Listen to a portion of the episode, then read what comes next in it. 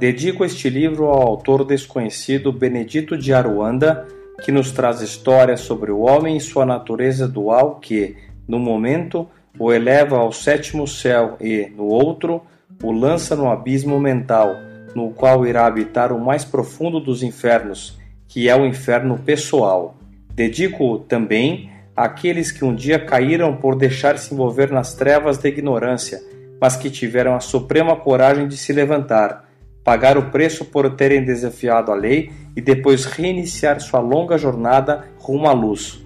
em homenagem ao ancestral místico da luz da lei, por honra e glória do Criador de tudo e de todos.